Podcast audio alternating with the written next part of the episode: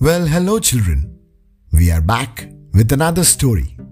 Today's story is of The Little Gingerbread Man. It is written by Robert Gaston Herbert in the year 1910. One day, the cook went into the kitchen to make some gingerbread. She took out some flour and water and treacle and ginger and mixed them all well together. And she put in some more water to make it thin and then some more flour to make it thick and a little salt and some spice. And then she rolled it out into a beautiful, smooth, dark yellow dough. Then she took the square tins and cut out some square cakes for the little boys, and with some round tins, she cut out some round cakes for the little girls. And then she said, I'm going to make a little gingerbread man for little Bobby. So she took a nice round lump of dough for his body and a smaller lump for his head, which she pulled out a little neck for the neck. Two other lumps were stuck on beneath for the legs and were pulled out into proper shape with feet and toes all complete. And two still smaller pieces were made into arms with dear little hands and fingers. But the nicest work was done on the head, for the top was frizzed up into a pretty sugary hat. On either side was made a dear little ear, and in front, after the nose, had been carefully molded. A beautiful mouth was made out of a big raisin, and two bright little eyes with burnt almonds and caraway seeds. Then the gingerbread man was finished, ready for baking, and a very jolly little man he was. In fact, he looked so sly that the cook was afraid he was plotting some mischief. And when the batter was ready for the oven, she put in the square cakes and she put in the round cakes, and then she put in the little gingerbread man in the far back corner, where he couldn't get away in a hurry. Then she went up to sweep the parlor, and she swept and she swept till the clock struck twelve. When she dropped her broom in a hurry and exclaiming, Locks, the gingerbread will be all baked to a cinder. She ran down into the kitchen and threw open the oven door.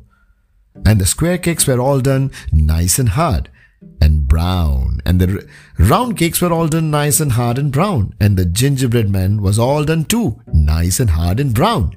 And he was standing up in his corner with his little caraway seed eyes sparkling and his razy mouth bubbling over with mischief while he waited for the oven door to be opened. The instant the door was opened with a hop, skip, and a jump, he went right over the square cakes and the round cakes and over the cook's arm. And before she could say Jack Robinson, he was running across the kitchen floor as fast as his little legs would carry him towards the black, towards the back door, which was standing wide open and through which he could see the garden path. Run, run fast as you can. You can't catch me. I'm the gingerbread man.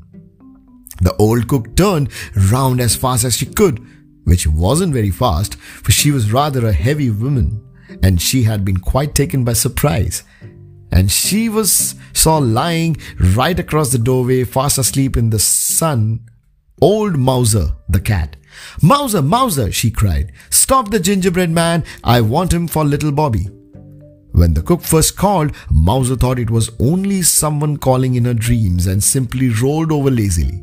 And the cook called again, Mouser, Mouser. The old kid sprang up with a jump. But just as she turned around to ask the cook what all the noise was about, the little gingerbread man cleverly jumped under her tail and in an instant was trotting down the garden walk. Mouser turned in a hurry and ran after, although she was still rather too sleepy to know what it was she was trying to catch. And after the catch came the cook, lumbering along rather heavily, but also making pretty good speed. Now at the bottom of the walk, lying fast asleep in the sun against the warm stones on the garden wall, was Towser, the dog. And the cook called out, Towser, Towser, stop the gingerbread man. I want him for little Bobby. And when Towser first heard her calling, he thought it was someone speaking in his dreams. And he only turned over on his side with another snore. And then the cook called again, Towser, Towser, stop him, stop him. Then the dog woke up in good earnest and jumped up on his feet to see what it was that he should stop. But just as the dog jumped up, the little gingerbread man, who had been watching for the chance, quietly slipped between his legs and climbed up on the top of the stone wall, so that Towser saw nothing but the cat running towards him down the walk, and behind the cat, the cook, now quite out of breath. Run, run, as fast as you can. You can't catch me. I am the gingerbread man. He thought at once that the cat must have stolen something and that it was the cat the cook wanted him to stop. Now, if there was anything that Towser liked, it was going after the cat. And he jumped up the walk so fiercely that the poor cat did not have time to stop herself or to get out of his way. And they came together with a great fizzing and barking and meowing and howling and scratching and biting, as if a couple of Catherine wheels had gone off in the wrong way and had got mixed up with one another. what a sight it was! But the old cook had been running so hard that she was not able to stop herself any better than the cat had done, and she fell right on the top of the mixed up talking cat, so that all three rolled over on the walk in a heap together. The cat scratched whichever came nearest, whether it was a piece of dog or of the cook, and the dog bit at whatever came nearest, whether it was a piece of cat or the cook, so that the poor cook was badly pummeled on both sides. Meanwhile, the gingerbread man had climbed up on the garden wall and stood on the top with his hands in his pocket, looking at the scrimmage and laughing till the ears tears ran down from his little caraway seed eyes, and his raisin mouth was bubbling all over with fun. Run, run, fast as you can. You can't catch me. I am the gingerbread man. After a little while, the cat, cat, the cat managed to pull herself out from under the cook and the dog, and was very cast down and crumpled up looking cat she was. She had had enough of hunting gingerbread men, and she creeped back to the kitchen to repair damages. The dog, who was very cross because his face had been badly scratched, let go of the cook and at last, catching sight of the gingerbread man, made a bolt for the garden wall. The cook picked herself up, and although her face was also badly scratched and her dress was torn, she was determined to see the end of the chase, and she followed after the dog, though this time more slowly.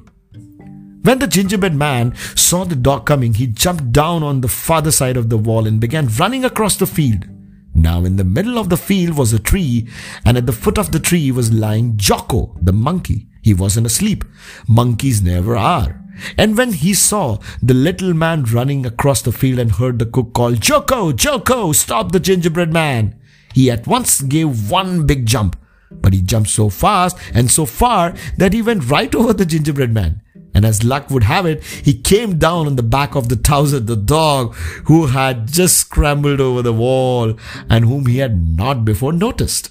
Towser was naturally taken by surprise, but he in turn his head around and promptly bit off the end of the monkey's tail. And Jocko quickly jumped off again, chattering his indignation. Meanwhile, the gingerbread man had got to the bottom of the tree and was saying to himself, Now I know the dog can't climb a tree, and I don't believe the old cook can climb a tree. And as for the monkey, I'm not sure, for I have never seen a monkey before, but I'm going up. So he pulled himself up and hand over hand until he had got to the topmost branch. Climb, climb, fast as you can, you can't catch me. I am the gingerbread man. But the monkey had jumped with one spring onto the lowest branch, and in an instant he also was on the top of the tree. The gingerbread the gingerbread man crawled out of the furthermost end of the branch and hung by one hand, but the monkey swung himself under the branch and stretching out his long arm, he pulled the gingerbread man in. Then he held him up and looked at him so hungrily that the little raisin mouth began to pucker down at the corner and the caraway seed eyes filled with tears. And then, what do you think happened?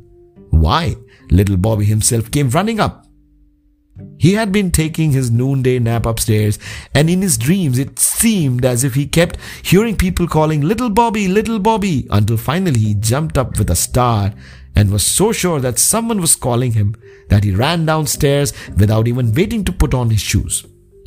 As he came down, he could see through the window in the field beyond the garden the cook and the dog and the monkey, and could even hear the barking of Towser and the chattering of Choco. He scampered down the walk with his little bare feet pattering against the warm gravel, climbed over the wall, and in a second arrived under the tree, just as Jacko was holding the poor little gingerbread man. Drop it, Jacko! cried Bobby. And drop it, Jacko did. For he always had to mind Bobby. He dropped it so straight that the gingerbread man fell right into Bobby's uplifted pinafore. Then Bobby held him up and looked at him, and the little raisin mouth puckered down lower than ever, and the tears ran right out of the caraway seed eyes. But Bobby was too hungry to mind gingerbread tears, and he gave one big bite and swallowed both down both the legs and a piece of body. Oh, said the gingerbread man, I'm one third gone. Bobby gave a second bite and swallowed the rest of the body and the arms. Oh, said the gingerbread man, I'm two thirds down. Bobby gave a third bite and gulped down their head. Oh, said the gingerbread man, I'm all gone. And so he was, and that is the end of the story. Well, to know, kids, the gingerbread man was just an imagination of Bobby. Gingerbread man was a cookie which his grandmother had cooked for her, for little Bobby. And little Bobby always has this imaginative power where he would think that toys and biscuits and so many things around him can come to life and then can be and would make various stories. So don't worry, have a good laugh and a good night's sleep. Good night.